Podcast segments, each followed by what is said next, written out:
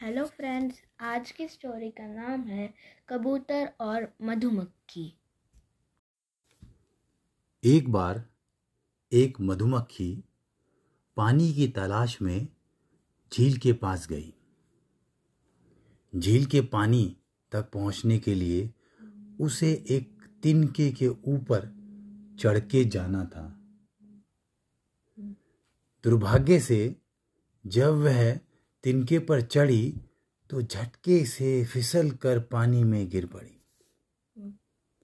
एक कबूतर पास में ही एक पेड़ पर बैठा था। उसने मधुमक्खी को संकट में देखा।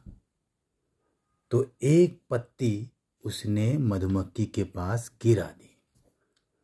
मधुमक्खी ने झट से उस पत्ती पर पैर रखा और चढ़ गई।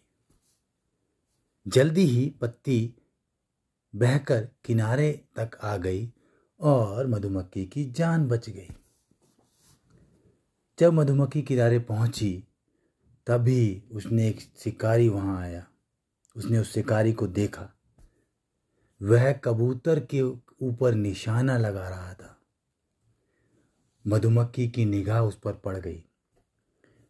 वह तुरंत शिकारी के पास गई और उसके हाथ पर काट लिया। शिकारी दर्द से चिल्लाने लगा और उसके हाथ से बंदूक छूटकर ज़मीन पर गिर गई। इस बीच कबूतर उड़ गया और उसकी जान बच गई। तो बच्चों, इससे हमें क्या शिक्षा मिलती है? भला करने से ही भला होता है।